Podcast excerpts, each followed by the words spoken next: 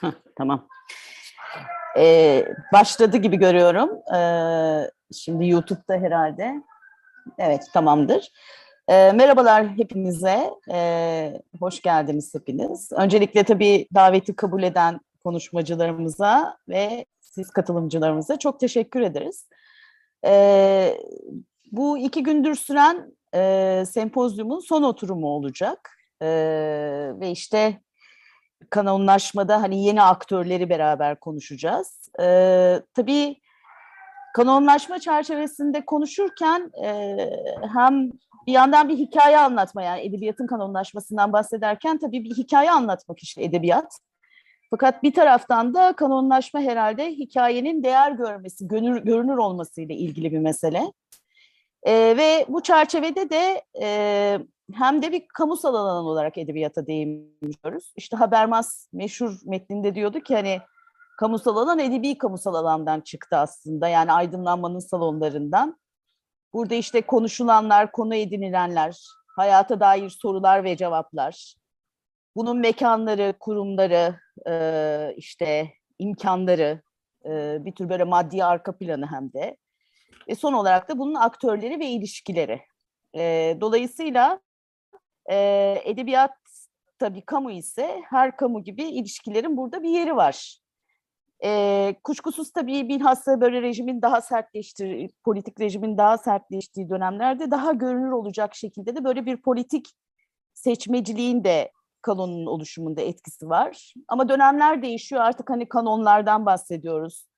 E, dünkü panelde de tartışılmıştı hani post kanon, meta kanon gibi şeyler oluyor. Yani bir çoğulculaşma da oluyor. E, ama gene de bana kalırsa yani hani bir politik boyut arkada devam ediyor ve sadece rejimin koyduğu sınırlardan e, e, ibaret de değil.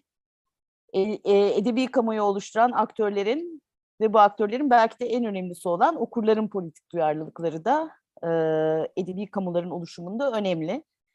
E, ancak şurası önemli ki kanonlaşma zamanın ruhu kadar koşullarıyla da bağlantılı. Örneğin internet teknolojileri gibi yenilikler ya da okur yazarlığın yükselişi, yeni biçimleri, yeni mecraları e, ya da işte toplumda sınıf yapısının dönüşmesi, çoğallaşması, çoğullaşması vesaire, okul kit kitlelerinin buna bağlı olarak çoğullaşması ya da yayın evlerinin e, işte sermaye güçleri hem hem Marx'ın hem Bourdieu'nun kastettiği anlamda sermayelerimiz. E, pekala bunlar altyapısal dönüşümler yani de e, etkiliyor edebi kamuyu. Ve içinde bulunduğumuz dönemde de dijitalleşmenin ve küreselleşmenin etkisiyle edebiyat üretiminin maddi koşulları değişti. Bunu zaten çok konuşuyoruz, farkındayız. Yayıncılık örneğin geçmiştekinden çok daha fazla bir business halini aldı. Ee, kültür endüstrisinin gelişmesiyle beraber yazar çizerlerin para kazanabileceği dizi yazarlığı gibi alanlar yükseldi. Yazı artık dijital platformlardan da yayılabiliyor. Bir de tabii ulus devlet küreselleşme boyunca erirken onun edebi kamusu da dönüşüyor. Bu oturumda tüm bu dönüşümleri ve ötesini e, edebiyat kamusuna giren yeni aktörleri, yeni yazma biçimlerini, yeni etkenleri tartışmaya çalışacağız. Şimdi ben lafı tabii daha fazla uzatmadan sözü konuşmacılarımıza vermek istiyorum. E, konuşmaların ardından soru cevap bölümümüz de olabilir. Hani olacak. Sorularımızı işte o, o chatte e, ki kısma yönlendirebilirsiniz. E, Barbaros Altuğ'la başlayalım. E, Barbaros Bey'i, tanıtmak istiyorum. Uzun yıllar büyük basın kuruluşlarında çalıştı. Çeşitli dergi ve gazetelere söyleşiler, edebiyat eleştirileri yazdı. İlk hikaye toplamıyla Oktay Akbal başarı ödülü aldı. Ve bu hikayeler yayınlanmadan kayboldu. Yazık. İlk şiiri e, üniversite yıllarında Milliyet Sanat Dergisi'nde çıktı. 20 yıl önce Türkiye'li yazarların dünya ve Türkiye haklarını temsil eden bir ajans kurdu. Bu ajans yoluyla 50'den fazla yazarın yüzlerce eserinin 40'tan fazla ülkede yayınını sağladı. Muazzam bir şey tabii.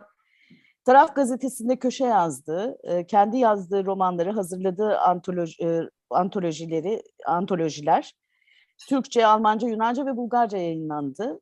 E, Almanya, Hollanda, Ermenistan gibi ülkelerde uluslararası burslar kazandı. Artık yazdığı ilk iki romanın filme uyarlanacağı Berlin'de yaşıyor. Şahane bir haber. İngilizce ve Türkçe yazılar, kitaplar üzerine çalışıyor. Şimdi de bize Gelecek, Gelecek Okunur mu adlı başlıklı söyleşisinde zamanın ruhunu yakalamak üzerine e, bir konuşma yapacak. Teşekkür ederiz tekrar katıldığınız için. Ben teşekkür ederim. E, e, Floransa'dan sesleniyorum bugün size. Berlin'den buraya geldim. e, evet, küresel dünya. evet, tam öyle. Ama güzel oldu değil mi pandemi aslında bir taraftan da. E, her taraftan seslenebiliyoruz. E, kanon benim için e, hem e, var olması e, önemli bir anlayış diyeyim. Kurum demek bana doğru gelmiyor. Hem de manasını da biraz yitirmiş durumda. Çünkü kanon en başta bir seçimle başlıyor. Ve daha sonra kanondan söz ediyorsak söz ettiğimiz seçimi ciddiye almamız gerekiyor. Bu kanonun içine girecekler, çıkarılacaklar hakkında e, söz alıyoruz biz şu anda ve bizden önce yapılmış şeyleri de tabii ki ciddiye almamızı e, bekliyoruz birbirimizden. E, bu kabul veya itirazların aslında bu ciddiye alma e, düzeyinde gerçekleşmesi gerekiyor. E, o nedenle biz, ben Türk Edebiyatı'ndan bahsetmek istiyorum zaten öncelikle Türkçe edebiyattan daha doğrusu.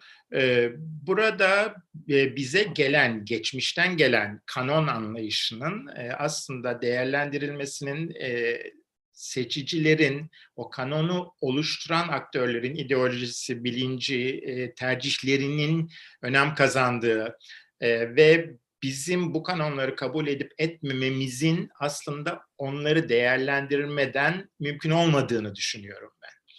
Ee, özellikle Cumhuriyet döneminde bir önceki oturumda da e, bahsetti bazı konuşmacılar. E, Cumhuriyet dönemi biraz e, Osmanlı'yla edebi anlayış olarak da kopma ve yeni bir ideoloji yaratma dönemi. Ve bu dönemde e, edebi yapıtları sadece değerlendiren, tasnif eden, bize sunan e, e, insanlar değil ama edebi hayata hakim olan bütün aktörler yani yazarlar, yayıncılar, eleştirmenler aslında belli bir ideolojik bakış kazanıyorlar ve bu ideolojik bakışın benim için önemli olan bir tarafı pek çok farklı taraftan ele alınabilir bu e, dilsel olarak da eline, ele alınabilir e, köklerden de ele alınabilir fakat benim için önemli olan tarafı e, heteroseksist bir anlayış bu.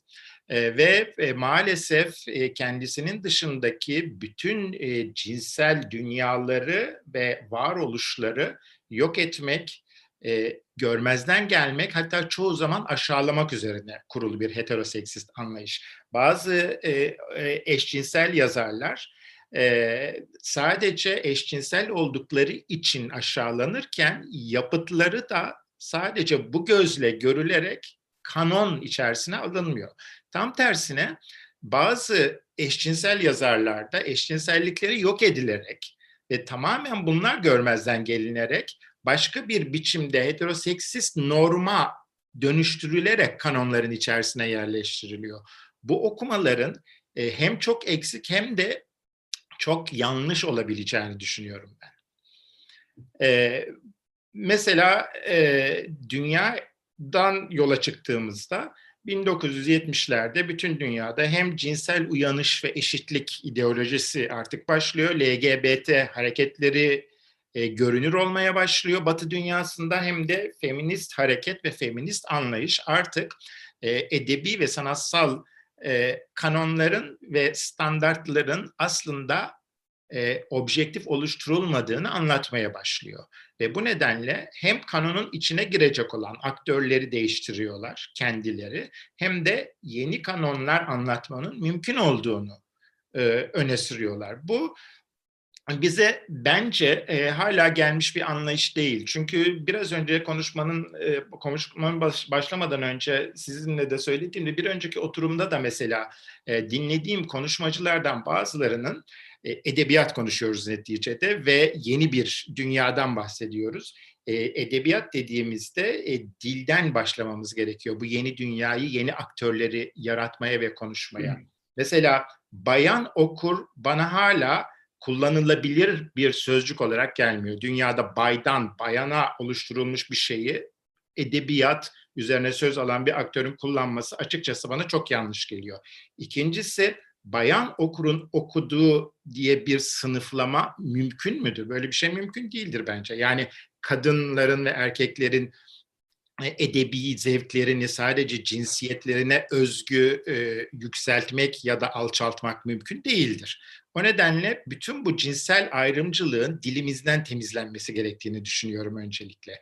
Ve bunun netice olarak aktörleri bizsek, öyle yerlerde konuşuyorsak en başta burada bu temizlemeyle başlamamız gerekiyor. Yoksa e, bir zamanlar e, biliyoruz işte mesela e, eşcinsel olduğu herkes tarafından bilinen Nahit Sırrı Örik için e, işte heteroseksüel ve gayet de güzel e, yazdığı şeylerle ağırlanan Yusuf Ziya Ortaç'ın Nahit Sırrı için yazdığı ve bugünden baktığımızda korkunç bir aşağılama olan kırıtarak uzaktan gelir Nahit Sırrı. Sanırım pantolonlu bir kız gelir kısmına denk düşebiliriz eğer ki dilimizi kontrol edemezsek. Ee, mesela benim çok sevdiğim, şahsen de tanıdığım, çok saygı duyduğum, dünyanın bütün ezilen e, insan ve halkları için düşünen ve bu konuda şiirler yazan Melih Cevdet gibi bir insan bile Nahit Sırrı için dışlayıcı, aşağılayıcı bir görüşe sahiptir. Şimdi bütün bunları e, biliyoruz biz. Yani en azından e, bazı yerlerde yazılabilir hale geldi bu konular. Fakat hala e, edebi kanonlardan bahsettiğimizde bu yazarların aslında LGBT oldukları ya da bazı yazarların heteroseksüel olsa da LGBT karakterler koydukları görmezden geliniyor. Bütün bunlar görmezden gelinirse edebi arkeolojik çalışmamız aslında çok eksik kalıyor. Mesela şöyle söyleyeyim. Ee, Said Faik. Şimdi Said Faik artık biz bugün eşcinsel olarak değerlendirebileceğimiz bir yazar. Said Faik genç erkekleri seviyor, genç erkeklere düşkün. Bunlar için e, pek çok şeyde yazıyor. Fakat e, edebiyat olarak Said Faik dışlanamayacak kadar büyük bir karakter olduğu için Said Faik'in bütün bu e, eşcinsel sevgi kısmı insan sevgisine dönüştürülüyor ve bir pota içerisinde eritiliyor. E, ya da işte artık yabancı basında çok ünlü olduğu için Sabahattin Ali'nin Kürk Mantolu Madonna'sı diyelim. Yaşadığı dönemde Sabahattin Ali'nin Berlin günleri e, hep bir e, tırnak içerisinde Berlin'de geçirdiği günler hakkında imalarla anılıyor. E, daha sonra Sebahattin Ali bugünler hakkında konuşmadan Berlin'de geçen ve aslında bugün şu anda konuştuğumuz genç gender fluid diye adlandırabileceğimiz gençlerin kendine çok yakın hissettiği bir karakter yaratıyor. Bu nedir? Kürk Mantolu Madonna'nın içinde vardır mesela. Bir e, insan e, bir başka insana cinsiyetini e, önemsemeden aşık olabilir diyor Sabahattin Ali. Bu kendi zamanı için hele hele Türkiye Cumhuriyeti'nin o dönemki tek tip ideolojik insanı için çok yeni bir şey. Ve o zamanlar bunu anlamazdan geliyorlar. Çünkü Sabahattin Ali'nin aynı zamanda trajik bir ölümü de var. Öldürülmesi var devlet tarafından. Fakat bugün yayınlandığında batıdaki eleştirilerde Sebahattin Ali'nin bu kahramanı artık LGBT üzerinden değerlendiriliyor. Biz bütün bunları hala Türk edebiyatında yok sayıyoruz. Bu araştırmalar henüz yapılmadığı gibi adlandırmaktan da özellikle kaçınıyoruz, imtina ediyoruz. Keza e, keza diyelim ki e, Selim İleri e, Nahit Sırrı hakkında biliyorsunuz Nahit Sırrı'dan bir kahraman oluşturur. Cemil Şevket ve e, Aynalı Dolaba iki el revolver diye. Şimdi burada biz Selim İleri'nin cinsel kimliğini ve Nahit Sırrı Örik'in cinsel kimliğini tamamen göz ardı edersek Selim İleri'nin niye Nahit Sırrı Örik hakkında böyle bir şey yazdığını anlayabiliriz edebi olarak. Fakat dünyasını anlamakta eksik kalırız ve dünyasını anlamakta eksik kalıp bunun üzerine bir dünya inşa etmemiz mümkün değil diye düşünüyorum. biraz önce bahsettiğim arkeolojik kazıları bütün bu yazarlar kendi içlerinde yapıyorlar. Yani e, diyelim ki Mehmet Murat Somer. Mehmet Murat Somer kendine özgü çok e, önemli bir e, karakter yarattı. Bu karakter nedir? Daha önce olmayan bir şey. Hele polisiyemizde hiç olmayan bir şey. E, hem erkek hem kadın olabilen, e, kadın kıyafetleri giymekten de hoşlanabilen ve erkeklerle yatan bir karakter yarattı. Hopçiki ya ya. Bu bütün dünyada bilhassa polisiye yönünü bırakarak karakter üzerinden çok önemsendi ve yayınlandı. Yani dünyadaki en büyük eleştirmenler kitapları bu açıdan ele aldılar. Ama biz Mehmet Murat Somer'in işte Nahit Sırrı Örük'ten Murat'a Mungan'a kadar gelen bütün okumalarını yok sayarak bütün bu insanların cinsel kimliklerinden hiç bahsetmeyerek yeni bir dünyayı algılayamayız diye düşünüyorum. Çünkü bu 2000'lerde e, söz edilebilen, 2000'lerde ortaya çıkabilen ve 2010 ile 2020'lerde bütün dünyada artık kabul görmüş olan e, insanların e, farklı cinsel kimlikleri olabileceği gerçeği üzerinden e, bir edebiyat ve bu edebiyat aslında kendi içerisinde bir kanon. Yani e, bunu eğer böyle okumayı denersek Saatleri Ayarlama Enstitüsü'ndeki çok uysal diye nitelendirdiğimiz Hayri İrdal karakteri mesela. Bu gay okumaya çok açık bir karakterdir. Ee, Barış Bıçakçı'nın büyük olasılıkla kendilerine bile, birbirlerine bile açılamayan ve kendilerinin bile bilmediği belki çünkü Türk toplumu kapalı ve baskıcı bir toplum. İki erkeğin büyük bir aslında aşk ve tutkuyla birbirlerine bağlanmalarının romanı olan bizim büyük çaresizliğimiz e, gay okumaya açıktır. Hatta e, mesela e, Barış'ın romanından e, film yapıldı biliyorsunuz aynı isimle Bizim Büyük Çaresizliğimiz. Berlin Film Festivali'ne katıldı. Berlin Film Festivali'nde bu romandan uyarlanan film ki romana çok sadıktı çünkü Barış senaryoda çalışmıştı. Bu romandan uyarlanan film e, senenin en iyi LGBT filmlerine verilen Teddy Bear ödülüne aday gösterildi. Yani bizim okumayı reddettiğimiz, görmekten kaçındığımız bir gerçeklik orada berrak bir şekilde duruyor aslında. Sadece e, bakmamızı ve okumamızı değiştirmemiz gerekiyor diyorum.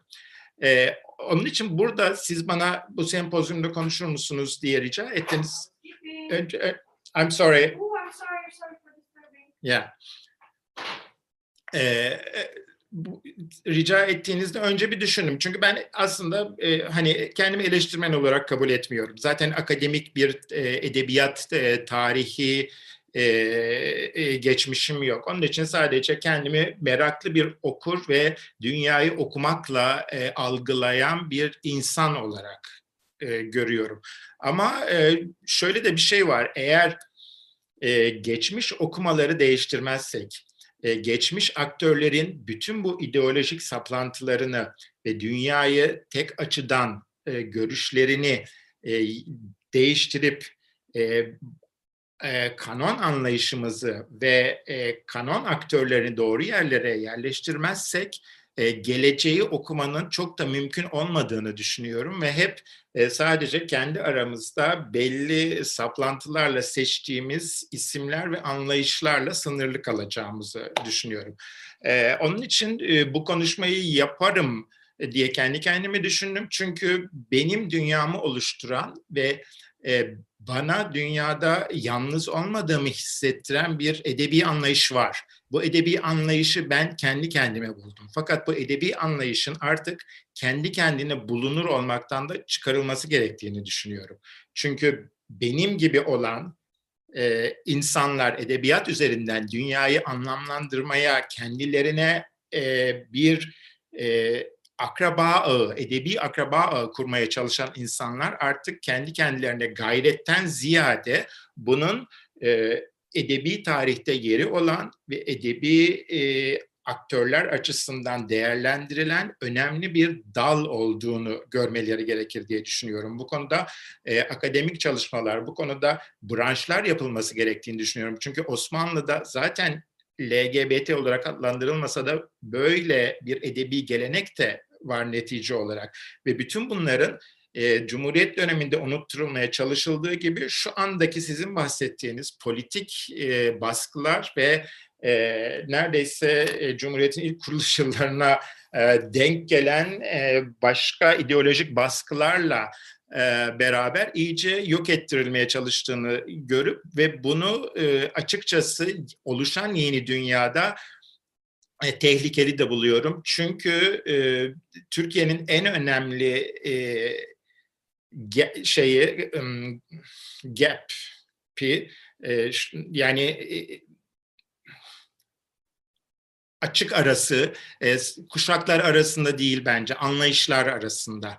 E, çünkü ben kendimi e, dediğim gibi işte Mehmet Murat Somer'e yakın hissediyorum. Kendisi 60 yaşını geçmiş bir yazar ama kendimi 20 yaşında ya da 30 yaşında e, dilin e, kirinden kurtarmayan ve hala eski ideolojilerin e, saplantısıyla konuşan insandan daha yakın hissediyorum. O nedenle bu aradaki uçurumun kapanmasının bu anlayışları açıkça konuşacak, bu anlayışları e, edebiyat tarihine gerçek hak ettiği şekilde yerleştirecek olan bir kanon anlayışından geçtiğini düşünüyorum. Gelecek okunur mu?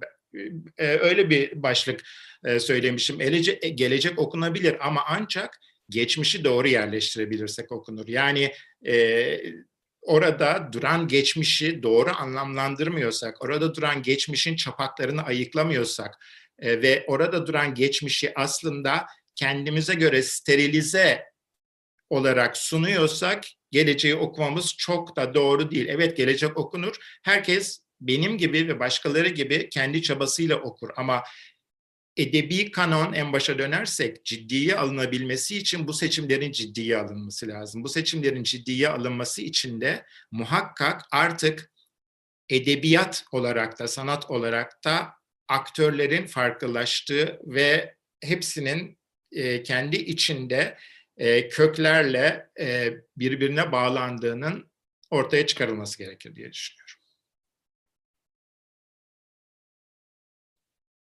Çok teşekkür ederiz. Ben teşekkür ederim.